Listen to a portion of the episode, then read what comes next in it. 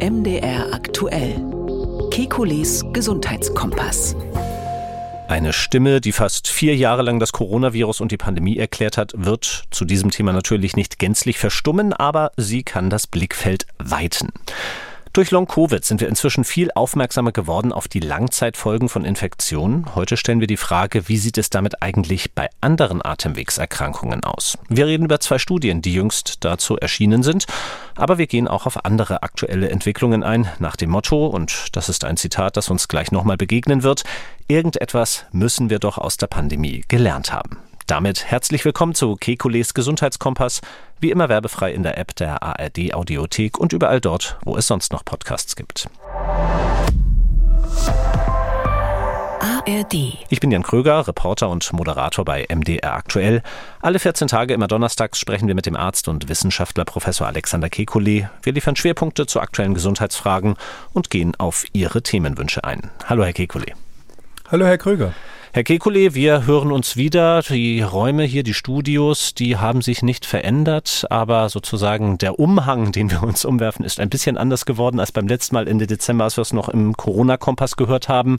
Wir versuchen jetzt äh, nicht einen sanften Entzug, sondern einen sanften Übergang und äh, fangen doch mit einem Thema an, das noch sehr nah ist bei Corona, denn wir haben natürlich auch angekündigt, wir wollen es nicht außer Acht lassen und das soll heute sozusagen der tatkräftige Beweis sein. Deswegen beginnen wir mit etwas Vertrautem, nämlich der aktuellen Entwicklung bei den Fallzahlen. Wenn wir erst einmal nur auf Corona schauen, da vermeldet das Robert Koch Institut etwa seit Kalenderwoche 51, also Ende Dezember, dass es einen Rückgang wieder der Fallzahlen in Deutschland gibt. Aber es gibt eben etwas anderes zu beobachten. Wie schauen Sie auf diese aktuellen Berichte? Naja, das eine ist, dass wir in Deutschland eigentlich keine so guten Lageberichte haben. Das war ja schon am Anfang der Corona-Pandemie das Problem, dass man sich gefragt hat, wo bekommen wir die Zahlen her? Und jetzt sind wir in der Situation, dass man bei RSV, also diesem Virus, was bei Kindern häufig oder gelegentlich mal schwere Infektionen macht, und auch bei der Influenza jetzt nicht so super starke tagesaktuelle Zahlen hat. Bei Covid ist es ja so, dass eigentlich die Trinkwasserüberwachung gut wäre in der jetzigen Phase, um so ein bisschen in die Zukunft zu schauen. Ähm, für den Zweck ist sie dann auch eingeführt worden irgendwann mal, aber sie funktioniert noch nicht so gut, dass man da eine echte Prognose machen könnte, schon gar nicht bezüglich der Varianten. Sodass ich jetzt, wenn Sie fragen, wie beurteile ich die Lage, naja, das mache ich so wie wir alle. Ähm, ich stelle fest, dass in meinem Umfeld sehr viele Leute noch krank sind, dass es Ausbrüche in Schulen gibt, dass alle möglichen Viruserkrankungen nach nach wie vor im Kommen sind. Und aus meiner Sicht ist auch die Influenza-Welle, die wir ja jetzt haben seit kurzem, ähm, noch nicht vorbei. Zumindest haben wir keine klaren Anzeichen, die sagen, dass die Influenza-Welle vorüber wäre so dass ich da ein bisschen vorsichtig wäre. Ich weiß, dass das, ähm, das RKI irgendwie gesagt hat, ähm, die Infektionszahlen flauen ab. Hm, ich meine, Sie haben aber auch gleich dazu gesagt, dass Sie sich nicht ganz so sicher sind, ob dieser Befund belastbar ist. Und deshalb würde ich sagen, stellen wir uns darauf ein, wenn es kalt ist, kommen die Erkältungen. Und in die Richtung geht auch das, was die Ständige Impfkommission jetzt empfohlen hat, um noch einmal bei Corona zu bleiben. Die hat nämlich ihre Empfehlung in einem Punkt ganz entscheidend geändert. Nicht bei den Risikogruppen oder bei denen, für die eine Impfung eben empfohlen ist, sondern eben beim Zeitpunkt. Die Impfung gegen Corona soll künftig jährlich im Herbst erfolgen als Auffrischimpfung. Wie lesen Sie diese, ja, man kann ja auch sagen, letzte Empfehlung der noch amtierenden STIKO? Ja, Abschiedsgeschenk sozusagen. Naja, das wurde jetzt so groß verkauft, auch ähm, weil die STIKO schon lange nichts mehr gesagt hatte zu dem Thema. Manche haben ja auch kritisiert, dass, dass, dass da eine aktualisierte Empfehlung mal gut wäre. Im Grunde genommen hat sich kaum was geändert. Richtig, ja, jetzt wird mhm. offiziell empfehlen, dass, äh, empfohlen, dass die Auffrischimpfung im Herbst sein soll. Äh, wir Deutschen sind nach wie vor anders als die Amerikaner, insofern wir Personen unter 18 Jahren keine äh, generelle Grundimmunisierung empfehlen, sondern erst ab 18. Ähm, das liegt daran, dass bei ähm, erstens bei Kindern die, ähm, die Folgen von Corona sehr, sehr begrenzt sind. Die, die, sind meistens nicht schwer krank. Und dass zweitens, wenn man die Nebenwirkungen der Impfstoffe, insbesondere diese Herzmuskelentzündungen, ernst nimmt, dann ist es eben bei jungen Männern, äh, bei jugendlichen Männern häufiger. Und deshalb ähm, sagt die STIKO eben, unter 18 sehen wir den, den bei der Nutzen-Risiko-Abwägung äh, keine allgemeine Impfempfehlung. Haben wir ja schon mal drüber gesprochen. Das mhm. ist bei uns anders als in den USA. Die, einige amerikanische Gesundheitsexperten kritisieren die STIKO auch dafür. Und wir wissen ja auch, dass Bundesgesundheitsminister Lauterbach das anders sieht als die Ständige Impfkommission. Vielleicht etwas, was auch neu ist für die, die so solche Details interessieren, sonst müssen wir da nicht so reingehen. Das, das sind eigentlich Kleinigkeiten, die geändert wurden. Aber es war ja so, dass Spikevax, der, der, äh, der Impfstoff von Moderna, immer so ein bisschen auf Platz zwei war bei den Kindern, bei den unter Zwölfjährigen insbesondere. Und da hatte man vorher gesagt, Vorsicht, weil die, es so aussah, als wären die Nebenwirkungen ein bisschen häufiger, hm, wurde das in Deutschland jedenfalls in dem Alter nicht empfohlen. In den USA war das, war das hm, ganz vergleichbar mit dem BioNTech-Impfstoff. Ähm, aber da hat die STIKO jetzt nochmal sich die Daten angeschaut und gesagt, nein, man kann Spikevax auch für unter Zwölfjährige empfehlen. Für diejenigen, wo es dann überhaupt empfohlen wird, das heißt also nur solche hm, Kinder mit äh, besonderem Risiko in dem Fall. Oder für Eltern, die sagen, aus anderen Gründen wollen sie geimpft, äh, geimpfte Kinder haben. Vielleicht, weil der Opa noch im, mit dem Haushalt ist und eine Risikoperson ist oder ähnliches. Da gibt es ja verschiedene Gründe. Insgesamt fand ich diese aktuelle Empfehlung, geändert hat sich, kann man sagen, fast nichts, außer für Fachleute ein bisschen. Ähm, fand ich deshalb bemerkenswert, weil man schon, Sie haben es ja gesagt, sieht, dass es so das Abschiedsgeschenk, der äh, letzte Auftritt der aktu äh, aktuell noch amtierenden Kommission ist. Und ähm, ich habe in diesem Podcast ja schon manchmal die STIKO kritisiert. Nicht in diesem Podcast. Da, Im letzten, naja, stimmt, im letzten Podcast die STIKO im, äh, kritisiert. Äh, auch, auch in anderen Medien, wenn sie halt besonders langsam mal war, sonst habe ich sie dafür in Schutz genommen, dass Wissenschaft seine Zeit braucht. Aber vor allem, was ich nicht gut fand, ist, dass manchmal Empfehlungen abgegeben wurden ohne wissenschaftliche Begründung oder sogar, dass, wenn man die Begründung genau gelesen hat, dass man festgestellt hat, dass die eher das Gegenteil begründen könnte. Wir erinnern uns an die allgemeine Impfempfehlung für Kinder, die ja eine Zeit lang gegeben wurde, inzwischen zurückgenommen wurde. Und da habe ich immer geschimpft, die wissenschaftliche Begründung ist nicht vorhanden oder schlecht und habe die eingefordert. Diesmal hat die STIKO eine ganz kleine Empfehlung gegeben, aber eine riesen Begründung dazu geschrieben. Sozusagen zum Abschied alles aufgeschrieben, was es an Daten gibt. Und für jemanden, der sich interessiert, lohnt sich das wirklich, dieses mhm. epidemiologische Bulletin äh, sich aufzuheben weil vor allem die ganzen Meta-Analysen jetzt mal drinnen stehen, die vorher hm, sage ich mal, bei manchen Leuten so ein bisschen wie ein, wie, ein, wie ein heißes Stück Kohle hin und her getragen wurden, hin und her geworfen wurden, in denen eben zum Beispiel drin steht, dass ähm, dass Infektionen einen besseren Schutz vor ähm, schweren Erkrankungen ähm, bieten als eine Impfung. Und die STIKO ist, äh, entspricht dem ja auch, indem sie jetzt sagt, von diesen drei Ereignissen, die sozusagen zur Immunisierung ähm, empfohlen werden, ab 18, ähm, dürfen zwei von drei äh, dürfen ähm, natürliche Infektionen sein. Sie empfehlen nur noch eine Impfung dazu. und da, und sie schreiben auch klipp und klar, dass zweimal infiziert und einmal geimpft besser ist als zweimal geimpft und einmal infiziert. Das war ja ein Riesenstreit während der Pandemie, will ich jetzt nicht nochmal aufmachen, aber die Frage, ob jetzt Genesene auch so einen Schutzstatus haben wie Geimpfte und so weiter, da hat die STIKO jetzt sozusagen endgültig mal ein Zeichen gesetzt und gesagt, ja, wir haben das aufgearbeitet und ähm, die, die Genesenen sind mindestens genauso viel wert wie die Geimpften, wenn man so sagen darf.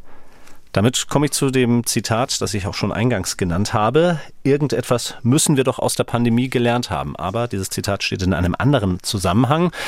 Diese Äußerung kommt von der spanischen Gesundheitsministerin Monica García und sie hat sie geäußert, weil Spanien aufgrund der aktuellen Lage wegen Corona, wegen Grippe, auch wegen Bronchitis wieder eine Maskenpflicht in gesundheitlichen Einrichtungen eingeführt hat.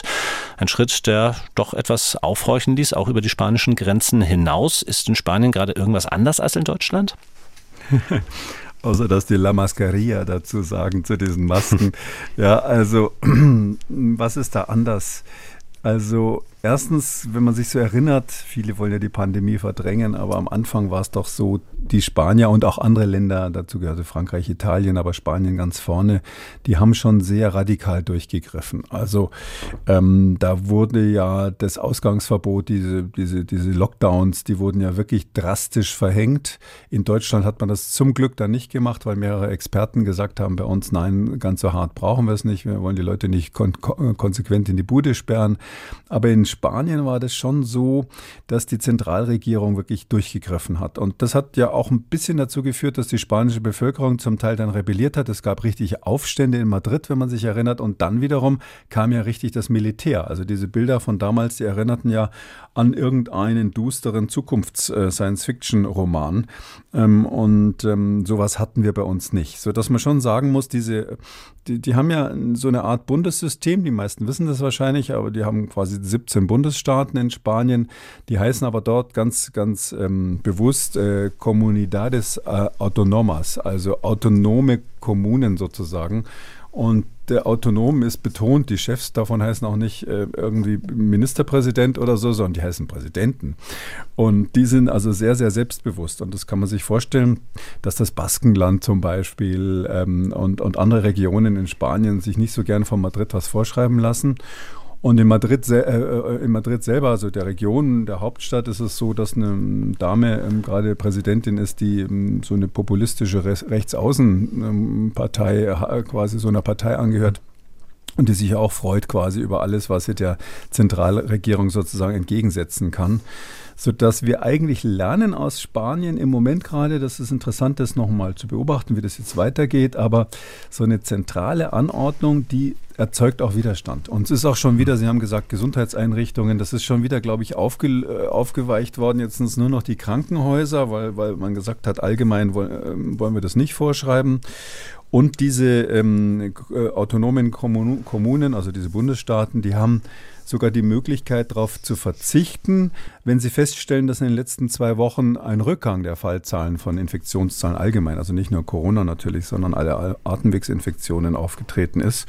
Und so wie ich es jetzt gerade gelesen habe, ist es so, dass das Baskenland ähm, und äh, Mejia, also diese, diese Enklave da in mhm. Nordafrika, Mejia und Ceuta, die zwei, also Mejia, die haben, haben gleich erklärt, ja, bei uns ist es zurückgegangen. Also wer auch immer das glauben mag, keine Ahnung, wie die die Zahlen produzieren.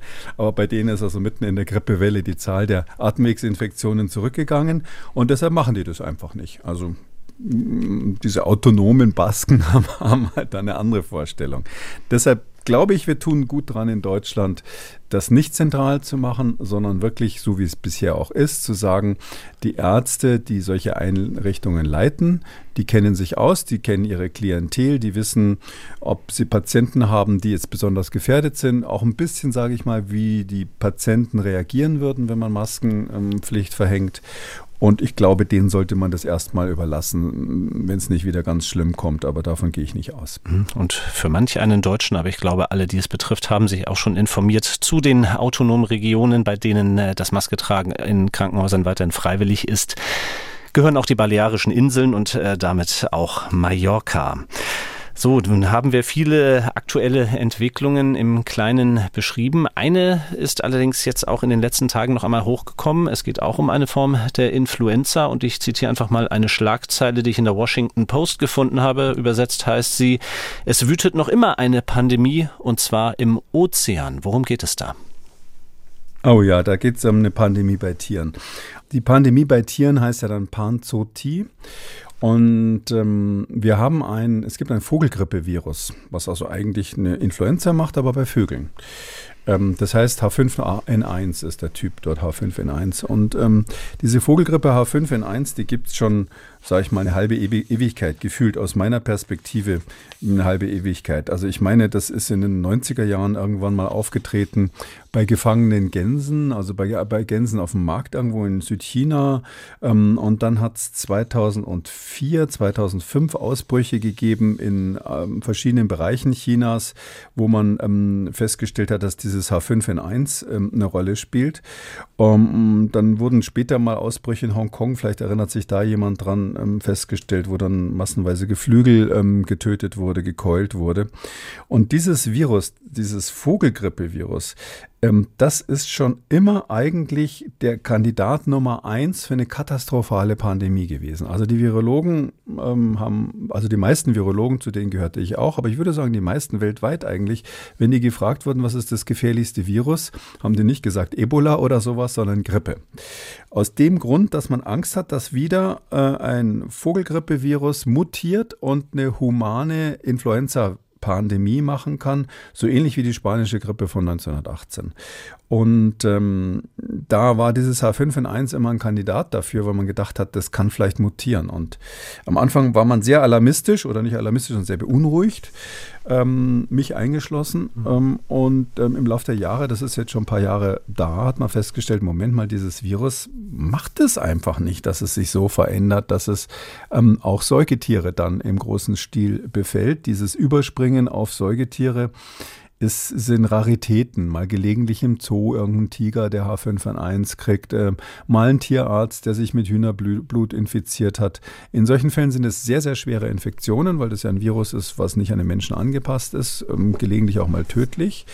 Aber eigentlich äh, hat dieses Virus den, sich so immer ein bisschen in Zaum gehalten. Und die Entwicklung, die wir jetzt beobachten, ist seit naja, zwei Jahren ungefähr, dass man plötzlich sieht, dass das Virus in Wildvögeln, in Zugvögeln ganz massiv auftritt. Und um, ähm, da waren dann in, in, irgendwelche Kraniche, Tausende von Kranichen in ähm, Israel betroffen. Vielleicht erinnert sich jemand vor zwei Jahren die Pelikane in Griechenland. Da sind also fast die Hälfte der Population von Pelikanen dort gestorben, ein paar tausend Tiere. Ähm, dann ähm, in Schottland gab es diese Nonnengänse, ähm, ähm, die, die massenweise gestorben sind an der Nordküste. Und so hatte man immer solche Einzelereignisse, wo also massenweise Vögel gestorben sind. Und das schlimmste Einzelereignis war in Südamerika. Da sind über 500.000 Vögel ähm, in den letzten zwei Jahren gestorben. Ganz schreckliches Schicksal haben die Pelikane in Peru genommen. Da ist auch ungefähr die Hälfte der Population an diesem Virus gestorben. Und das ist wirklich neu. Ja? Also das ist das gleiche Virus, was bei uns auf Rügen Rügen vor ein paar Jahren mal die Schwäne, da waren so ein paar tote Schwäne, wo dann gleich die Tornados angedonnert sind, wenn man sich erinnert. Also kein Vergleich, was da jetzt in Südamerika zum Beispiel passiert. Mhm. Um, und jetzt ist man aktuell deshalb alarmiert, weil seit neuerdings eben auch Säugetiere in Südamerika betroffen sind, spezi äh, speziell Robben. Da gibt es in Peru gibt Seelöwen und in Argentinien gibt es Seeelefanten. Und da sind wirklich Tausende gestorben und jetzt tot am Strand. Einige Kolonien sind so gut wie weg, die man sonst dort hatte. Und das sind ja Säugetiere. Und da hat man jetzt gesagt, Moment mal, was ist denn da los? Und deshalb ist diese Vogelgrippe im Moment ganz massiv auf dem Radar und wir stellen einfach fest, wir haben eine weltweite Pandemie bei Tieren, eine Panzotie, die wir absolut nicht aufhalten können. Denen können sie ja keine Masken verpassen. Es gibt keine Impfstoffe. Die halten sich natürlich auch nicht an Kontaktverbote. Sie werfen die Frage ja selber auf, was ist da denn los? Weiß man da schon mehr, wie sich dieses Virus weiterentwickelt hat, dass es eben jetzt so gefährlich geworden ist, auch für Säugetiere? Ja, man, man kennt die Mutation schon, also man vermutet, also man hat es natürlich sequenziert, genau, wir kennen das ganze Spiel ja von Corona hm. inzwischen rauf und runter.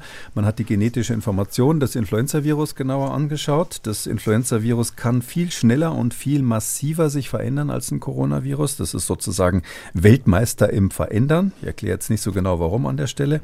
Und ähm, es ist so, dass man die genetische Information angeschaut hat und festgestellt hat, vor ungefähr zwei Jahren gab es eine Mutation und da dadurch kann sich das so massiv in Zugvögeln verbreiten. So ein Zugvogel muss man sich vorstellen, der mm, vollbringt ja eine wahnsinns körperliche Leistung, dass der so weit fliegt. Also äh, unvorstellbar irgendwelche Klapperstörche, die bei uns so nett irgendwo auf den Kirchen rumsitzen, dass die irgendwo in, in Afrika südlich der Sahara wiedergefunden werden, wenn sie da runtergeflogen sind. Und zwar nicht die Direttissima, sondern äh, Umwege über äh, Spanien oder, oder den Mittleren Osten.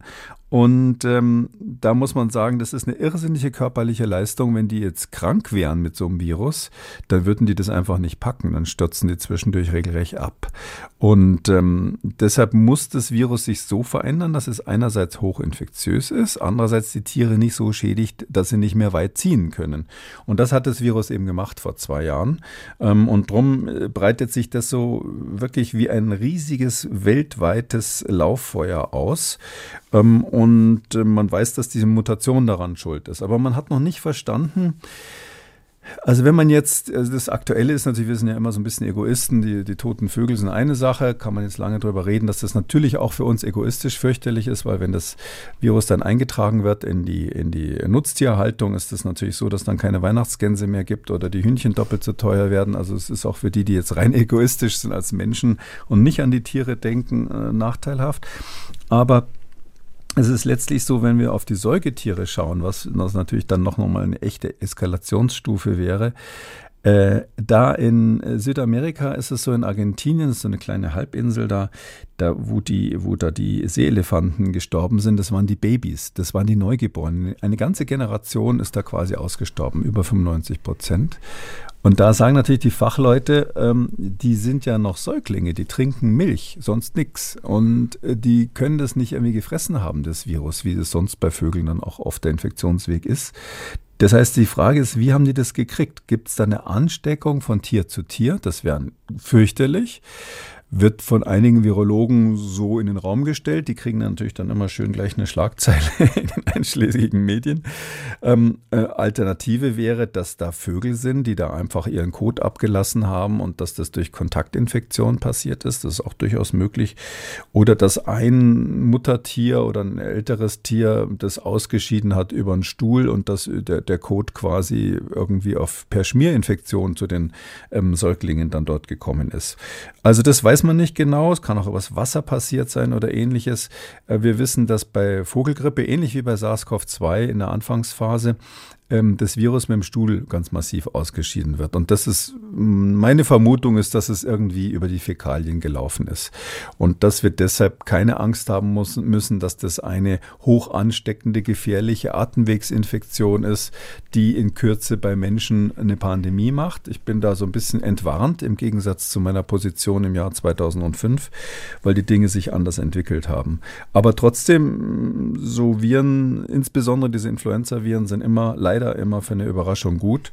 Und da kann anders als bei SARS-CoV-2 so eine Monstermutation eben kommen. Also wir hatten bei SARS-CoV-2 diese Diskussion, wo Herr Lauterbach und einige Fachleute gesagt haben, da kann jederzeit die Killer-Variante ausgebrütet werden. Habe ich ja damals massiv widersprochen. Ähm, bisher ist sie zum Glück nicht gekommen, sonst müsste ich mich jetzt in den Spiegel schauen für diese ähm, abwiegelnde Einschätzung. Aber bei, äh, bei H5N1 Influenza ist es so, da ist es wirklich so, dass dieses Virus in der Lage ist,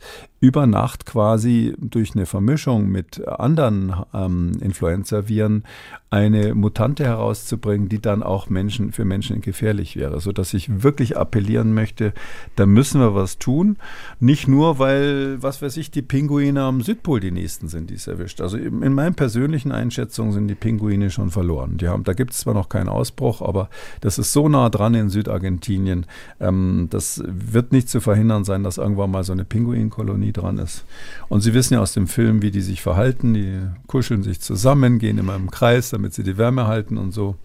Tauschen immer die äußeren Plätze, weil es da besonders kalt ist, muss keiner besonders lange außen bleiben. Das ist ein ganz soziales System, ohne dass die erfrieren würden, schlechterdings. Und ähm, deshalb können Sie denen auch nicht sagen, isoliert euch mal eineinhalb Meter Abstand, dann, dann sind die erfroren. Nun ist das, was Sie beschreiben, ja nun schon krass genug und schlimm genug von den Auswirkungen. Meiner nächsten Frage haben Sie eben schon ein bisschen den Wind aus den Segeln genommen. Ich hatte eingeleitet mit einem Artikel aus der Washington Post, in dem eben auch äh, mit in der Überschrift dann die Worte stehen, Humans could be next. Also als nächstes könnten Menschen dran sein. Ähm, ist das gänzlich auszuschließen, wenn ich das hier lese? Nee, das ist eben möglich, aber äh, ich will da jetzt, äh, man muss immer mal überlegen, wenn man so öffentlich was sagt als Virologe. Sie können immer Sie können immer das Worst-Case-Szenario schildern, ja, und dann kriegen Sie eben in der Washington Post eine Headline. Ähm, äh, viel langweiliger ist es eben zu erklären, dass äh, seit das Virus beobachtet wird, seit Mitte der 1990er Jahre, ich meine so 96, 97 ist es das erste Mal aufgetreten. Seit 2005 gab es die ersten Fälle bei Tierpflegern und ähnlichem. Wir sind seit vielen Jahren, also wenn Sie meine Biografie anschauen, sozusagen mein, äh, mein halbes Virologenleben lang, ähm, habe ich dieses Virus im Auge und denke, oh Gott, das ist gefährlich, was da passiert. Aber es ist einfach nie was passiert.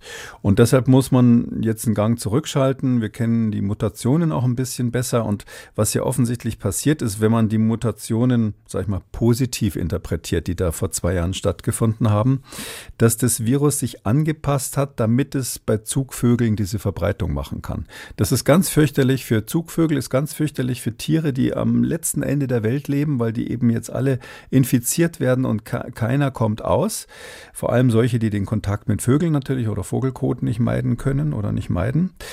Ähm, Wasservögel mm, geben ihren Kot ja auch ins Wasser ab mit den ganzen Konsequenzen. Ähm, Aber es ist für natürlich dadurch hat sich jetzt mal, wenn man es mal positiv sieht, von, von, der, von seinen Eigenschaften, von seiner Spezialisierung ein bisschen wegentwickelt vom Menschen, weil es eben jetzt an einen anderen Organismus besser angepasst ist. Es ist dadurch, muss es müsste es einen noch größeren Schritt machen, um dann eine Mensch-zu-Mensch-Übertragung und, und dann vielleicht auch noch über die Atemwege hinzukriegen. Und das ähm, haben wir ja bei SARS-CoV-2 gesehen, dass das nicht so von heute auf morgen geht. Ähm, und das wäre bei diesem Virus auch so. Aber es erinnert uns daran, dass jederzeit ein Influenza-Virus kommen könnte. Meine Hypothese ist eher, dass dann wie in einem guten Krimi der Mörder dann doch wieder jemand ganz anders war, ähm, dass quasi ähm, ein, ein, ein, ähm, ein Influenza-Virus kommt, was wir bis jetzt noch gar nicht auf dem Schirm hatten. Also die, die wir beobachten, die beobachten wir ja. Aber ähm, da haben wir übrigens auch Impfstoffe für Notfälle. Das hat ja damals unter anderem die Schutzkommission, der ich angehört habe, empfohlen und es ist auch gemacht worden, dass wir für, für, für wenn jetzt H5N1 käme, hätten wir unter Umständen Notfallimpfstoffe, nicht für die ganze Bevölkerung, aber für bestimmte Berufsgruppen.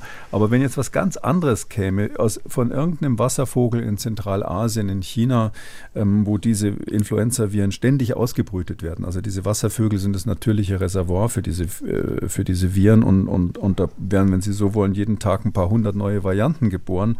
Wenn irgendeine von denen sich vielleicht über einen Zwischenwirt von einem, von einem Haustier, sagen wir ein Schwein oder ähnliches, an den Menschen anpasst, dann könnten wir eine Überraschung erleben. Und ähm, in dem Zusammenhang muss man ja eigentlich feststellen, haben wir von Corona was gelernt? Die Frage kann man dann nochmal stellen. Hm. Wenn das jetzt in China passiert, also die Chinesen haben eins gelernt, ja, beim nächsten Mal halten wir die Klappe.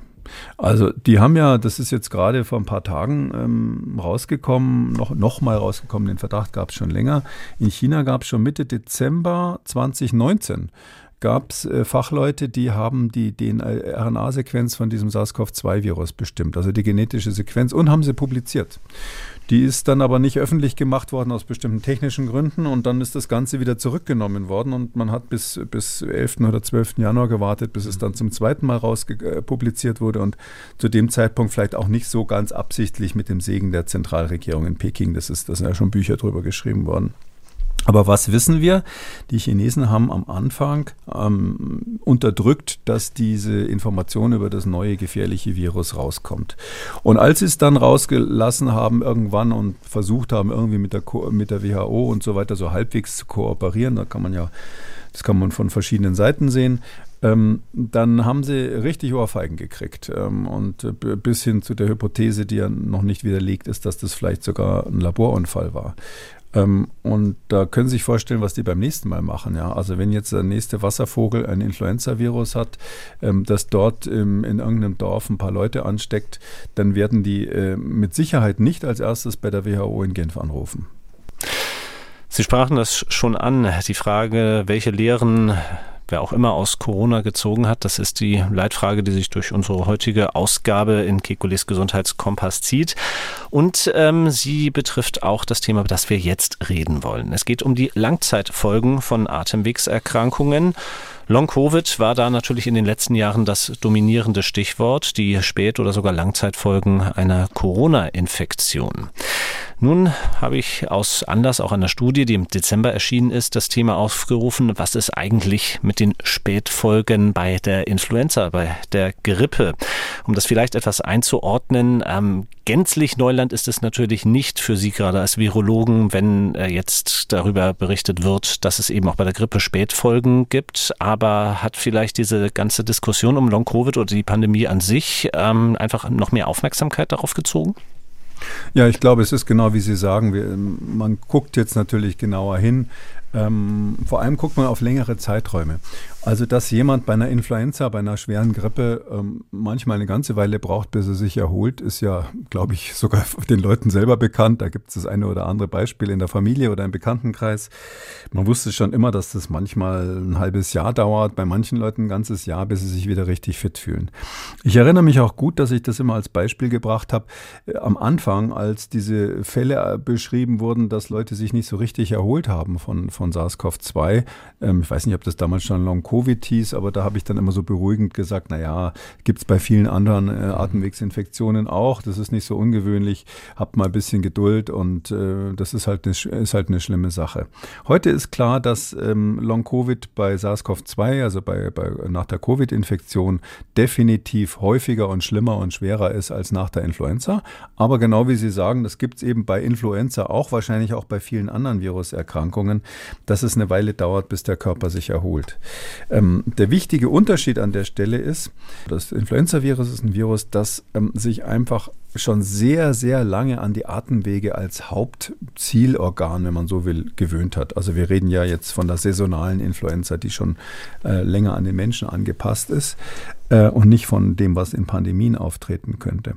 Und diese saisonale Influenza, die ist auf die Atemwege spezialisiert, sodass wenn man jetzt von Langzeitfolgen dort spricht, dann sind es meistens Dinge, die irgendwas mit der Lunge zu tun haben. Bei Covid ist es so, dass das in vielen Organen Probleme macht. Äh, Im Verhältnis nicht so viel mit der Lunge wie, wie bei Influenza, aber dafür umso mehr bei allen anderen Organen, ähm, bis hin zum zentralen Nervensystem, Brain Fog und was es da alles gibt. Wahrscheinlich hängt es mit Autoimmunmechanismen ähm, zusammen, dass irgendwie dieses Spike-Protein von dem SARS-CoV-2 eben irgendwo noch sitzt und angegriffen wird. Oder dass das Immunsystem, ohne dass das Spike-Protein noch da ist, irgendwie nicht zur Ruhe kommt. Ähm, es ist auch durchaus möglich, ähm, dass das Virus persistiert, also eine Weile da ist in irgendwelchen Organen, wo wir es wo nicht genau verstehen. Das SARS-CoV-2-Virus, das, das Covid-Virus. Das ist noch nicht ganz, ist noch nicht ganz raus, also richtig belegt ist es bisher nicht. Und ähm, deshalb muss man sagen, das ist ein Phänomen, das, das kennt man schon länger. Vielleicht, vielleicht noch eins, was, was äh, in, in der Vorlesung alle Studenten hören, aber was, was sonst in der Bevölkerung vielleicht nicht so bekannt ist so eine Virusinfektion, die äh, heilt nach aktuellem virologischen Verständnis nicht in dem Sinn aus, dass das Virus hinterher wirklich weg ist, sondern ganz häufig ist es so, dass das Virus bleibt und vom Immunsystem in Schach gehalten wird.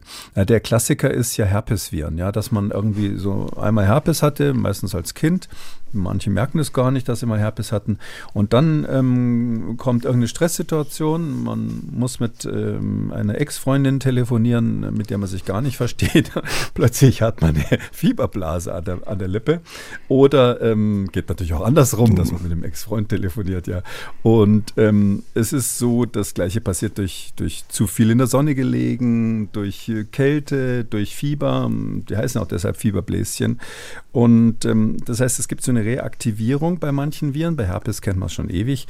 Aber das gibt es eben auch bei anderen Viren, dass die plötzlich gar nicht weg sind, wo man immer dachte, das Virus ist dann weg. Bei Hepatitis-Viren, Leberentzündung zum Beispiel, hat man immer gedacht, naja, wenn die Entzündung weg ist, ist das Virus weg. Aber inzwischen weiß man, nee, nee, ähm, zumindest so Teile von dem Virus können da durchaus ähm, ein Leben lang bleiben. Und das Immunsystem hat den Job, das dann unter Kontrolle zu halten. Die werden sozusagen nur ins Gefängnis gesperrt und nicht zum Tode verurteilt. Ähm, und deshalb können die auch unter Umständen wieder raus. Und so eine Situation kann es durchaus auch bei Influenza sein, bei SARS-CoV-2 sein, dass einfach die, die Viren eine ganze Zeit, ein paar Monate zumindest nach der Infektion, uns dann noch in Schach halten, ohne dass man jetzt so dieses typische akute ähm, Krankheitsbild hat. Das mit dem Herpes ist ein interessanter Punkt. Ich glaube, wenn das bei mir das nächste Mal auftritt, werde ich auch mal meine Telefonliste checken und schauen, ob ich da jemanden verantwortlich machen kann für. Ganz wichtig. Ja. Kommen wir jetzt aber zu unserem eigentlichen Thema zurück, nämlich jener Studie aus dem Dezember. Die wollen wir uns jetzt mal etwas genauer anschauen. Wo kommt sie her und was wurde gemacht? Äh, ja, die ist äh, in Lancet Infectious Diseases erschienen. Das ist also so ein Top-Journal dafür. Und mal wieder von dem Veteranenservice in St. Louis. Äh, über den haben wir im Corona-Kompass immer mal wieder gesprochen. Die USA haben ja ein, kann man schon sagen, nicht so tolles Gesundheitssystem. Zumindest verglichen mit dem Deutschen ist das bei denen recht fürchterlich, wenn man kein Geld hat. Ähm, und Ausnahme sind die Leute, die früher in, in der Armee gedient haben. um die kümmert man sich wirklich. Die haben so eine Art Beamtenbeihilfe, kann man sagen sagen. Also die sind also im, im, besten Zustand. Und dieser Service, der das organisiert, der sitzt in St. Louis und der ist, hat, hat irrsinnig viele Daten, weil diese Ex-Soldaten ihr Einverständnis gegeben haben, damit Studien zu machen. Scheinbar sind die auch relativ positiv so wissenschaftlichen Fragestellungen gegenüber eingestellt, sodass also jetzt nicht die üblichen Bedenken gibt mit der Datensicherheit. Und die hauen dann immer wieder richtig spannende Studien mit ihren Veteranen eben raus, die sie da beobachten. Und diese, äh, da haben sie Folgendes gemacht. Da haben sie ähm, etwas über 80.000 Personen gehabt, die von 2020 bis 2022, also über hm, zwei Jahre so ungefähr, etwas mehr als zwei Jahre sogar, ähm, Corona bekommen haben und deshalb ins Krankenhaus mussten, also die schwer Corona hatten. Und ähm, haben die verglichen, ähm, wollten mal sehen, wie viel von denen haben dann schwere Symptome, wie, wie lange kann das bei denen halten, also was ist mit Post-Covid. Und dann auf der anderen Seite haben sie zum Vergleich, und das ist das Interessante hier, eben sich ähm, 11.000 Influenza-Fälle herausgesucht, die ähm, auch im Krankenhaus waren mit Influenza, mit Grippe. Das war gar nicht so einfach, weil während der Corona-Zeit, also in der aktuelleren Vergangenheit, gibt es die nicht. Das ist ein Phänomen, was ich nochmal an alle richten will oder nochmal allen berichten will, die sagen, dass die Masken nichts taugen und dass die Kontaktsperren ähm, ähm, nichts, nichts gebracht haben. Es gab ja kaum Influenza-Fälle und andere Atemwegserkrankungen während Corona, die sind genauso zurückgegangen wie die Corona-Infektionen. Also man kann mit diesen Maßnahmen, die hm, nachteilig sind, die ganz schlimme Nebenwirkungen haben, soziale Nebenwirkungen, ähm, wirtschaftliche Kollateralschäden und so weiter, mit denen kann man aber schon de facto einfach die Infektionszahlen drücken. Und deshalb gibt es ganz wenig Influenza-Fälle während der Corona-Phase. Kann man also nicht direkt vergleichen. Mhm. Und darum haben die ähm, äh, Influenza-Fälle genommen aus den Jahren 2015 bis 2019. Also da mussten sie schon richtig in die Kiste greifen. Ähm, vier, fünf Jahre lang ähm, ähm haben sie da die Daten ausgewertet und haben dann 11.000 versus 81.000 ähm, Fälle gefunden. Also haben es nicht geschafft, genauso viele schwere Influenza-Fälle mit Krankenhausaufenthalt unter ihren Veteranen ähm, zusammenzuklauben wie bei, wie bei Corona das haben sie dann ähm, in den Akten verfolgt, in den Krankenakten verfolgt über eineinhalb Jahre. Das ist schon eine Wahnsinnsarbeit. Und dann haben sie festgestellt, und das ist eben ganz spannend, jawohl, es gibt auch bei der Influenza ganz klar, zumindest in diesen eineinhalb Jahren, über mehrere Monate erhöhtes Risiko für andere Erkrankungen, was man ja von SARS-CoV-2 kennt. Sie erinnern sich an Herrn Lauterbach, wie er da so mahnend gesagt hat, sechs Monate lang nach der Corona-Infektion ist das Sterberisiko erhöht. Ähm, ja, das stimmt, aber sechs Monate nach der Influenza ist das Sterberisiko auch erhöht und nach, wahrscheinlich nach vielen anderen ähm, ähm Virus, äh, schweren Viruserkrankungen auch. Und um das ganz konkret zu machen, um auch ein bisschen einzuschätzen, den Unterschied. Mh, hm, also, wenn Sie schwer ähm, Influenza hatten oder schwer Corona hatten, dann sind sie in diesen 18 Monaten, die die da beobachtet haben, eineinhalb Jahren, dann haben sie ein 50 Prozent höheres Risiko zu sterben bei Corona im Vergleich zur Influenza. Also nicht 50 Prozent höher als die Normalbevölkerung, da ist es sowieso mhm. viel höher. Aber ähm, Corona ist noch 1,5 Mal, wenn man so will, so gefährlich wie Influenza, wenn man den, die, die Sterbewahrscheinlichkeit als Langzeitfolge der schweren Erkrankungen anschaut. Und das ist schon heftig. Also von 100 Leuten sterben 8,6, so ist ungefähr die Auswertung, zusätzlich, also 8,6 mehr, ähm, wenn man die ähm, Leute, die von Corona wieder gesund geworden sind, vergleicht mit denen, die von Influenza wieder gesund geworden sind. Das heißt, äh, wenn man es so gegeneinander hält, Long Covid und ich sage jetzt einfach mal Long Flu, auch wenn das jetzt einfach ein rein medialer Begriff ist, der nach dieser Studie aufgetaucht ist, ähm, da gibt es immer noch einen signifikanten Unterschied.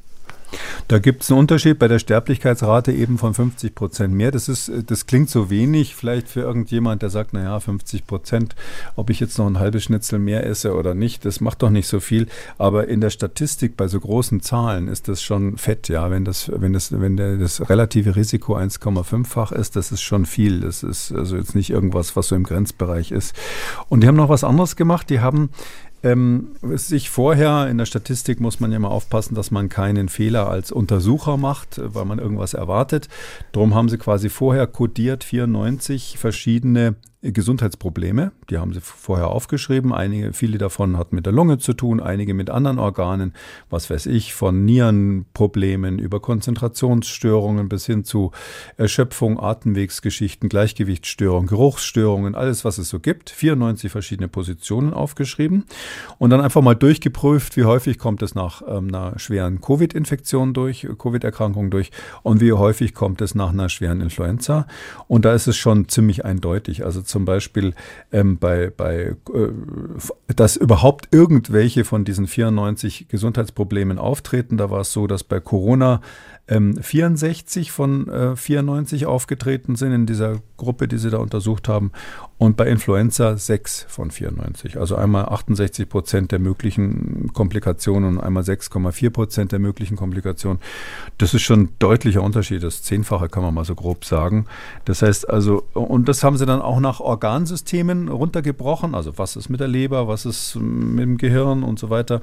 Und da haben sie festgestellt, dass in allen Organsystemen das Risiko für eine Langzeitwirkung, die man im Lauf dieser 18 Monate noch irgendwie sieht, ähm, bei Corona deutlich höher ist als bei Influenza. Einzige Ausnahme die Lunge. Bei der Lunge ist es so, da sind sie ungefähr gleich oder vielleicht Influenza so ein bisschen stärker.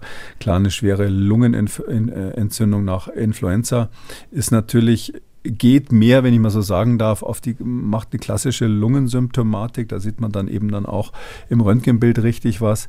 Ähm, bei Covid ist es ja so, dass diese, ähm, diese Verklumpungen im Blut, diese Mikrothrombosen wahrscheinlich das Hauptproblem sind und ähm, die können in allen Organen sein.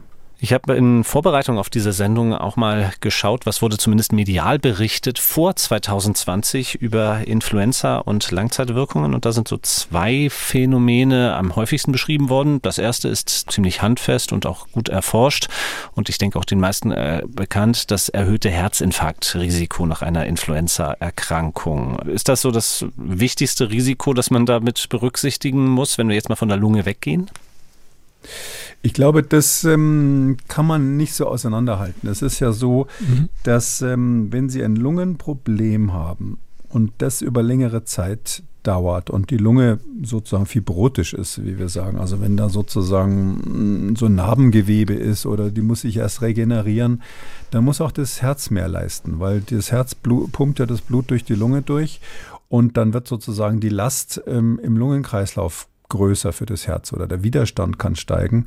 Ähm, auch bei Thrombosen ist es so, wenn Sie Mikrothrombosen haben, wenn die dann im Lungenkreislauf sind, muss das Herz mehr Leistung bringen. Umgekehrt, wenn die Lunge nicht so gut Sauerstoff zur Verfügung stellt, dann ist eins der Organe, die am ersten geschädigt sind, natürlich das Herz. Das Herz und das Gehirn sind da besonders empfindlich. Ähm, die brauchen den Sauerstoff. Und so gesehen kann man es nicht so auseinanderdröseln. Aber ganz grob kann man sagen, ähm, ja, das sind Herz, Lunge, zentrale Organe, Nieren und so weiter, ist eher ein Thema bei Influenza und Gehirn, irgendwelche Arten von Blutgerinnungsstörungen, natürlich die Geruchsstörungen, Geruch und Geschmack, mhm. das war ja ganz typisch für SARS-CoV-2, ist was für SARS-CoV-2. Man muss aber bei dieser Studie Gerade weil Sie sagen, völlig richtig, die ist ja medial ähm, da wieder eine Sau durchs Dorf getrieben worden, wie man so sagt. Jetzt gibt es auch Long Flu. Ähm, muss man ein bisschen aufpassen an einer Stelle, ähm, und zwar bei diesem Long Covid, was die da zum Vergleich genommen haben. Ähm, das war da, sah da ziemlich drastisch aus und war relativ häufig. Zwei Drittel der Fälle in diesem Zeitraum, ich hatte es ja schon gesagt, von, äh, vom Anfang der Pandemie bis Mitte 2022, zwei Drittel der Fälle, ähm, die da ähm, berücksichtigt wurden in der Studie, hatten die Varianten vor Omikron. Und nur ein Drittel ungefähr waren Omikron, ein bisschen mehr als ein Drittel waren Omikron-Fälle. Ähm, sodass man jetzt schon die Frage stellen muss, wenn man jetzt nur Omikron auswerten würde, wie würde es denn dann aussehen? Wäre das dann immer noch so, dass ähm, Covid gefährlicher ist als die Grippe? Mhm. Wie, in welche Richtung entwickelt sich das? Wir sehen ja dass es immer mehr Immunität gibt und das Virus sich äh, an uns immer besser anpasst. So, sozusagen in Klammern, das ist gar nicht so unähnlich, diese Anpassung von H5N1 Influenza bei den, bei den Vögeln, die, die wir vorhin besprochen haben. Das heißt, es wird jetzt sozusagen ein gegenseitiges äh, Virus-Wirts-Verhältnis, was irgendwie eingespielt ist. Ähm, und ähm, da ist die Frage, wo geht es dann hin, wenn Omikron sozusagen zu einer Art unbeliebten Haustier geworden ist? Ähm, ich würde vermuten, das kann ich natürlich nicht belegen, aber ich würde vermuten, das wird dann sich irgendwo auf Augenhöhe mit der Influenza einpendeln. Also das wird dann nicht so sein, dass diese peripheren Organprobleme langfristig, ich sag mal im Zeitraum von fünf Jahren, so ein typisches ähm, SARS-CoV-2-Problem bleiben werden, sondern die werden äh, deutlich seltener werden. Genauso wie es umgekehrt auch Influenza-Varianten übrigens gibt. Bei Influenza ist ja auch so, die heißen dann Subtypen und die Subtypen haben dann auch wieder irgendwelche Varianten. Da gibt es schon welche, die mehr Nebenwirkungen machen, mehr auch Organprobleme machen als andere. Und bei Influenza gibt es natürlich auch eben die Möglichkeit, dass ein neues Pandemievirus kommt. Das hätte dann wahrscheinlich auch so Eigenschaften wie SARS-CoV-2 am Anfang, wenn nicht noch schlimmer. Und man muss auch ein bisschen aufpassen bei solchen Studien immer. Jetzt haben die verglichen Influenza-Fälle von äh, vier Jahren, fünf mhm. Jahren vor der Pandemie da hat ja noch keiner von sowas geredet. Ja, ob die Ärzte das da sauber dokumentiert haben, ob die Patienten dann äh, sechs Monate nach einer Influenza-Infektion zum Arzt gerannt sind und gesagt haben, Herr Doktor, ich kann mich nicht mehr so konzentrieren oder äh, mein Schnitzel schmeckt anders als vorher, Boah, weiß ich nicht. Also ich glaube, das ist eher so, dass das da untergegangen wäre, weil man so keine so Aufmerksamkeit hatte. Und bei Covid war ja relativ schnell klar, dass es dieses Post-Covid gibt. Schon im Jahr 2020 wurde das sehr deutlich, dass es eben solche Fälle gibt, die einfach nicht gesund werden wollen. Und inzwischen weiß man, dass das bei manchen ein, zwei Jahre dauert. Da ist es so, dass eine viel höhere ähm, Aufmerksamkeit diesen Symptomen gegenüber da ist, auch wegen der Pandemie, weil alle davon reden, jeder sich dafür interessiert, viele davor Angst haben, sodass ich schon sagen würde, da gibt es einen, einen, einen Störfaktor, so ein Bias in dieser Studie, wie in all diesen Studien, die sowas vergleichen, der also wahrscheinlich ähm, Langzeitwirkungen von Covid eher betont als solche von der Influenza in den Jahren 2015 bis 2019. Der Hauptautor der Studie, Siad Al-Ali, sagt es selber. Vor fünf Jahren wäre es mir nicht in den Sinn gekommen, die Möglichkeit einer Long Flu zu untersuchen. Aber eine wichtige Lehre, die wir aus SARS-CoV-2 gezogen haben, ist, dass Infektionen, von denen man annahm, sie würden nur eine kurze Krankheit verursachen, zu chronischen Erkrankungen führen können. Und das führt mich zu einer weiteren Symptomatik, die ich auch in diesen früheren Berichten vor 2020 über Langzeitfolgen der Grippe gefunden habe. Da taucht dann auch wieder dieses chronische Fatigue-Syndrom, diese MECFS auf auf. Und zwar immer auch mit der Frage aus äh, Infektionen ein mögliche, eine mögliche Ursache dieses Syndroms, dieser Krankheit sind. Ähm, sind wir da durch die Pandemie jetzt schlauer geworden als noch vor 2020? Seien wir mal aufmerksamer und zwar aufmerksamer im Sinne, des breiten Durchschnitts der Fachleute. Also ähm, ich kenne das Zitat auch, was Sie genannt haben. Ich habe mich da ehrlich gesagt ein bisschen gewundert, äh, wenn sich da jemand schon länger mit beschäftigt hat, dass ihn sowas überrascht. Und äh, dann sagt man, ja, vorher wären wir nicht auf die Idee gekommen. Also es gab schon ziemlich viele, die vorher das schon gesagt haben. Und natürlich ist das Chronic Fatigue Syndrom nach Virusinfektionen schon eine Ewigkeit bekannt. Man kennt nur bis heute eigentlich den Mechanismus nicht. Also man weiß zum Beispiel, dass nach pfeiferschen Drüsenfieber, was durch Epstein-Barr-Virus ausgelöst wird, durchaus ein Teil der Patienten irgendwie nicht mehr so richtig gesund wird oder so Phasen hat, wo sie sich dann eben chronisch müde und leistungsschwach fühlen. Dann geht es ihnen wieder ein paar Jahre besser und dann ist es häufig so, dass die gleichen Patienten, dieselben Patienten äh, dann fünf Jahre später, äh, manchmal auch ausgelöst durch irgendeine Lebenskrise oder durch eine Umstellung oder äh, was weiß ich, sie werden auch älter, plötzlich haben die wieder so eine chronische Müdigkeitsphase. Und dann denkt man, hm, ist das eine Langzeitwirkung von der Virusinfektion von damals? Also diese, diese Fragen, die standen schon ganz lange im Raum. Und das ist ein schwierig zu bearbeitendes Feld, weil ähm, wie bei vielen neurologischen Themen übrigens ist es so, ähm, dass der Übergang zwischen dem, was quasi unmittelbar organisch wie durch so ein Virus provoziert wurde, also der, sag ich mal, echten knallharten körperlichen Erkrankung, wo der Geist nur so zuschaut dabei, auf der einen Seite, und den Erkrankungen, wo im Wechselspiel zwischen diesem sich krank fühlen und wirklich krank sein, objektiv, das Ganze dann so entgleist, dass, dass dann so eine Fixierung auch auf die Symptome dann irgendwann kommt, ähm, auch so eine Angst vor den Symptomen. Und wenn man ständig Angst davor hat, dann wird man auch die kleinsten Hinweise schon sehr stark interpretieren. Sozusagen das Gegenteil des Fakirs auf dem Nagelbrett wird man dann schon auf der, wenn man auf der Erbse liegt, irgendwie schreien, wie die berühmte Prinzessin. Und mm, das, diese, diese subjektive Wahrnehmung, die ist natürlich verändert durch eine Leidensgeschichte. Und dann ist immer die Frage, was ist jetzt noch, was ist jetzt noch wirklich objektiv, was ist, hat sich irgendwie fixiert in der Wahrnehmung des Patienten und was ist vielleicht komplett jenseits unserer messbaren ähm, Störungen, ja, weil was sie dann neurologisch nicht messen können, da steht dann der Neurologe oft daneben und sagt, jetzt weiß ich nicht, ob nur mein Messgerät das nicht mehr erfasst oder ob der Patient sich das, wenn ich mal so sagen darf, einbildet.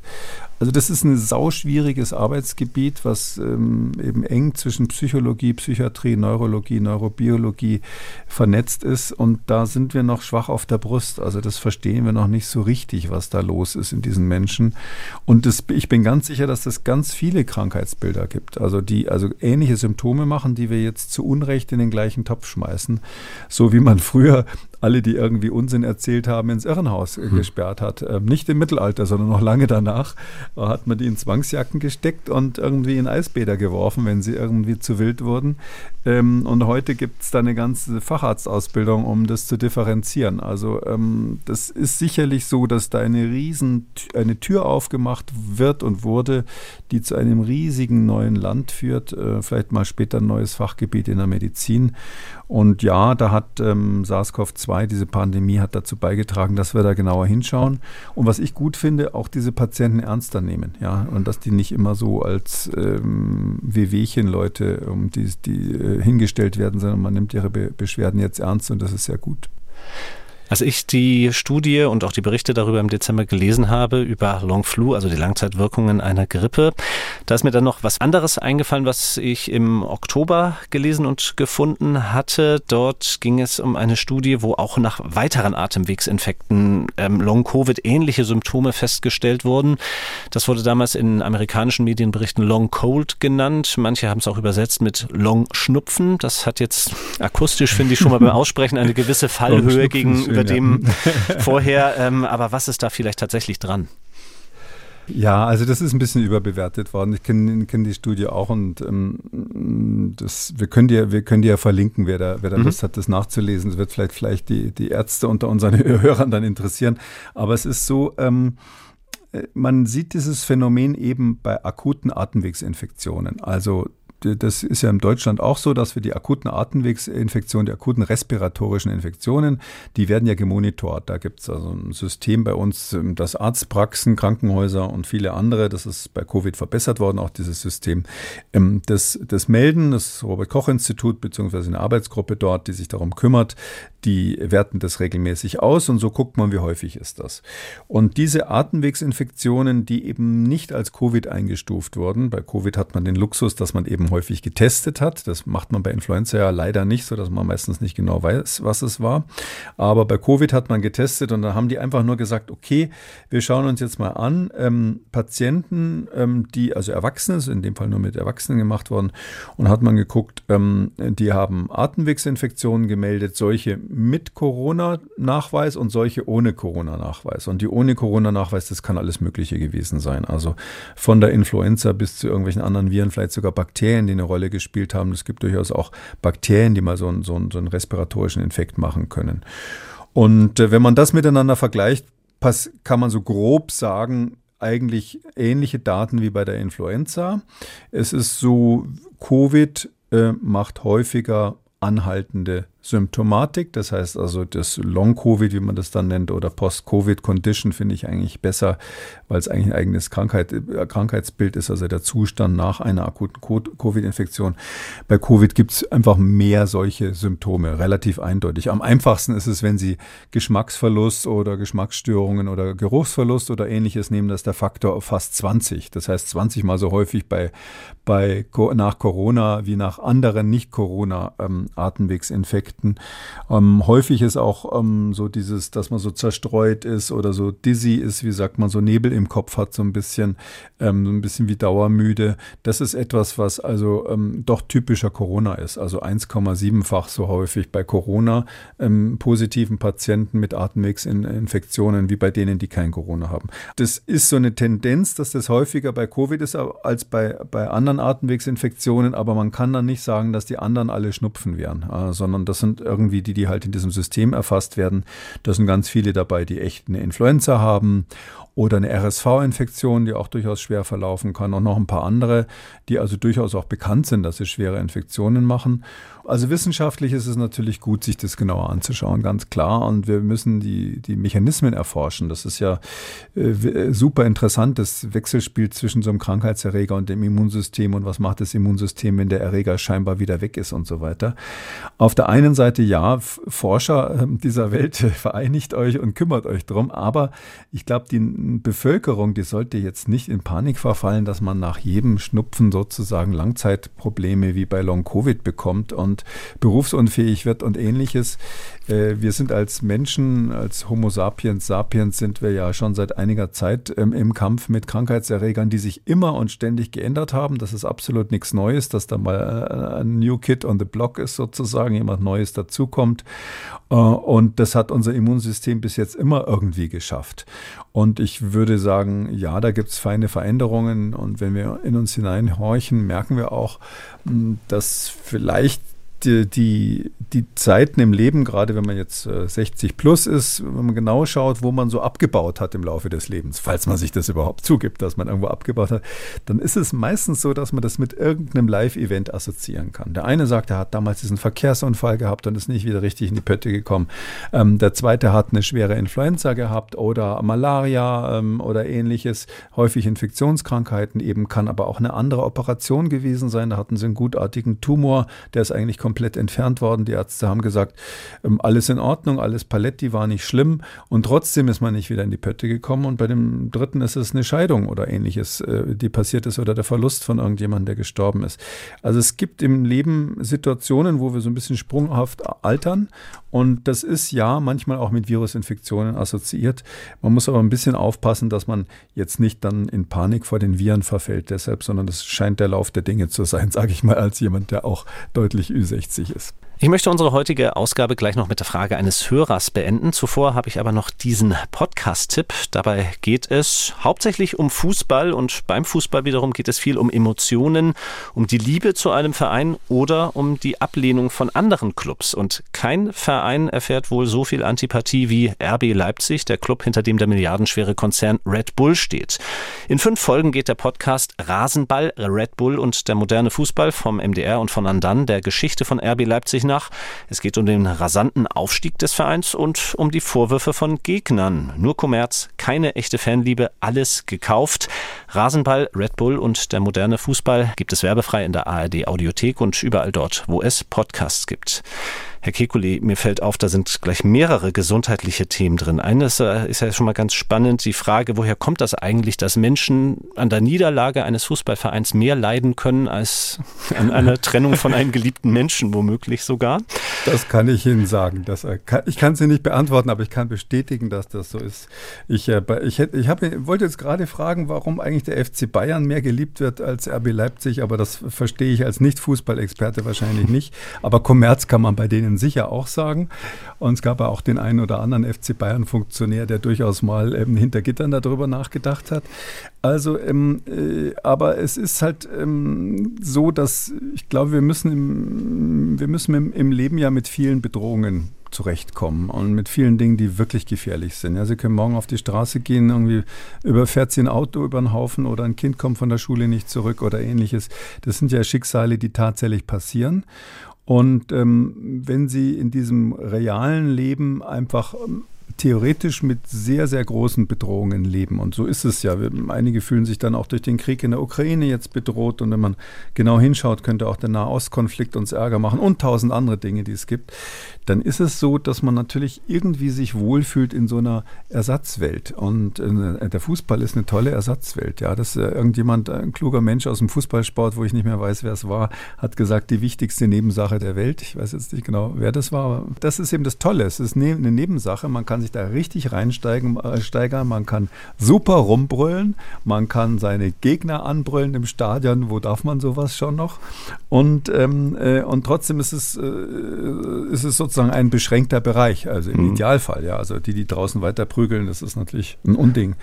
Aber äh, klar, wenn man sich da so reingesteigert hat, weil das auch ein Ventil ist, weil das eine Ersatzwelt ist, weil das ein bisschen tröstet von dem, was man eigentlich sonst so erleben muss, ähm, dann ähm, glaube ich, äh, ist es ja ganz normal, dass sie dann leiden, weil sonst wäre es ja nicht echt. Also sonst würden sie sich, hätten sie sich ja nicht richtig mhm. eingebildet, ja. Also wenn sie es, sonst sie brauchen das Leiden äh, beim Fußball ist quasi der Preis, den sie dafür zahlen, dass sie sonst Stress damit abbauen können. Mhm. Und die andere gesundheitliche Frage, die mir aufgefallen ist, ähm, man könnte ja eigentlich auch mal was machen über Energy Drinks. Das ist auch eine, Forder eine Forderung von diesem Bürgerrat Ernährung, die letzte Woche aufgekommen ist. Jetzt komme ich so langsam wieder zur Hörerfrage zurück. Felix Greiner aus Darmstadt hat uns geschrieben, und zwar zur letzten Folge, da ging es nicht um Energy Drinks, sondern um Alkohol und um eine Studie zu relativ geringem Alkoholkonsum in der Schwangerschaft. Und jetzt die Frage, wo liegt eigentlich die Konsumgrenze für Alkohol durch vermeintlich alkoholfreie Lebensmittel wie Kefir, alkoholfreies Bier, Apfelsaft oder Brot?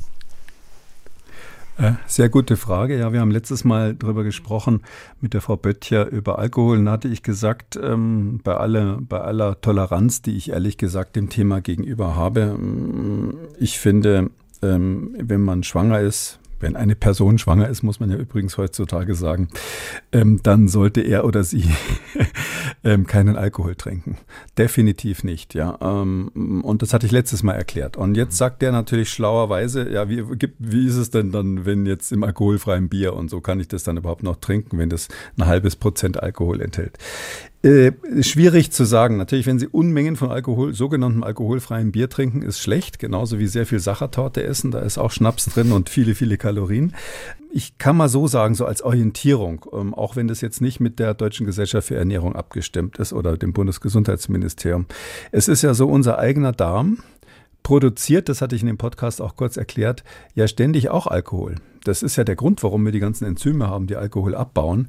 Das hat unsere Natur ja nicht erfunden für den Fall, dass wir mal irgendwie Lust haben, Bier zu brauen. Das war evolutionär nicht vorhersehbar, sondern das ist einfach, weil wir im Darm ständig so eine kleine Mini-Brauerei mit uns rumschleppen und die produziert die, die Hefen und die Bakterien da, die produzieren kleine Mengen Alkohol immer. Übrigens individuell sehr unterschiedlich. Und es ist so, ähm, da kann man mal so als Hausnummer, sage ich mal, ähm, äh, drei bis fünf Gramm am Tag. Das gibt sicher Leute, bei denen es mehr ist und bei denen es weniger ist, aber wenn sie keinen Alkohol trinken, so um die drei, vier, fünf Gramm am Tag dürfte ihr eigener Organismus am Tag produzieren. Und das ist ja das, wo ich mal sage, dass, da ist ganz sicher ihr eigener Körper darauf eingestellt, dass er das wegschaufeln kann, sonst gäbe es ja bei jeder Schwangerschaft Probleme.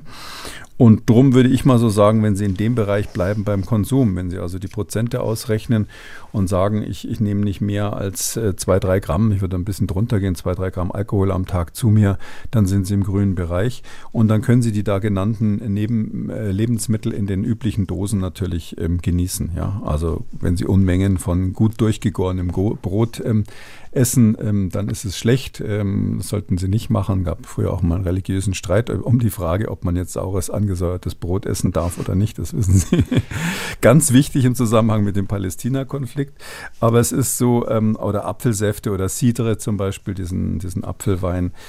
Da müssen Sie auf die Prozente schauen, überlegen, wie viel Sie, ähm, wie viel Sie trinken, einen Dreisatz machen und wenn Sie da, sage ich mal, unter zwei, drei Gramm sind, sind Sie im grünen Bereich. Wäre mal meine völlig, ähm, völlig nicht abgestimmte Empfehlung. Vielleicht noch eine Anekdote zum Schluss. Mhm. Ähm, ich weiß nicht, ob das alle wissen, ist mir aber gerade eingefallen. Es ist so, dass es unterschiedliche Alkoholproduktion im Darm gibt. Das weiß man schon länger, also darum habe ich mich gerade so nicht so festgelegt. Aber es gibt Menschen, die haben durch einen Ernährungsfehler letztlich Unmengen von Bakterien im Darm, die Alkohol herstellen können oder, oder Hefen. Also diese, diese, diese sogenannte Bierhefe, die, die man auch in der Brauerei verwendet, die haben wir ja auch im Darm und äh, unter Umständen. Einige Menschen haben da relativ viel im Darm und jetzt stellen Sie sich mal vor, Sie haben richtig viel von dieser Hefe da, also so eine Art Hefeinfektion des Darms oder bestimmte Bakterien gibt es auch, die das machen können. Und da gibt es immer wieder einzelne Leute, deren Fälle kommen dann berühmt in die Zeitung, die werden zum Beispiel bei einer Alkoholkontrolle gestoppt und haben dann 1,5 Promille, also richtig satt. Und dann sagen die, äh, Herr Wachtmeister, ich bin total nüchtern und ich habe nichts getrunken. Äh, und bei diesen Leuten, bei einigen dieser Leute hat man festgestellt, dass der Darm tatsächlich solche Unmengen von, ähm, von ähm, Alkohol produziert. Man nennt das Auto-Brewery-Syndrom, also Selbstbrau Selbstbrauerei-Syndrom, Selbstbrauer-Syndrom. Äh, und äh, das ist bekannt. Also wenn Sie das nächste Mal in eine Verkehrsfalle reinfahren, versuchen Sie mit möglichst wenig lallender Stimme dem Polizisten zu erklären, dass Sie Selbstbrauer sind und nichts getrunken haben. Damit sind wir am Ende dieser Ausgabe von Kekules Gesundheitskompass. Die nächste Folge gibt es in zwei Wochen zu hören. Vielen Dank für heute, Herr Kekule. Bis dahin. Tschüss. Gerne, bis dann. Ciao. Und wenn Sie ein Thema haben, über das Sie mehr erfahren möchten oder eine Frage, dann schreiben Sie uns eine E-Mail an gesundheitskompass.mdraktuell.de. Kekules Gesundheitskompass gibt es als ausführlichen Podcast in der App der ARD Audiothek und überall sonst, wo es Podcasts gibt. Wer das ein oder andere Thema noch einmal vertiefen möchte, alle wichtigen Links zur Sendung und die heutige Folge zum Nachlesen finden Sie unter Audio und Radio auf mdr.de. MDR aktuell. Kekules Gesundheitskompass.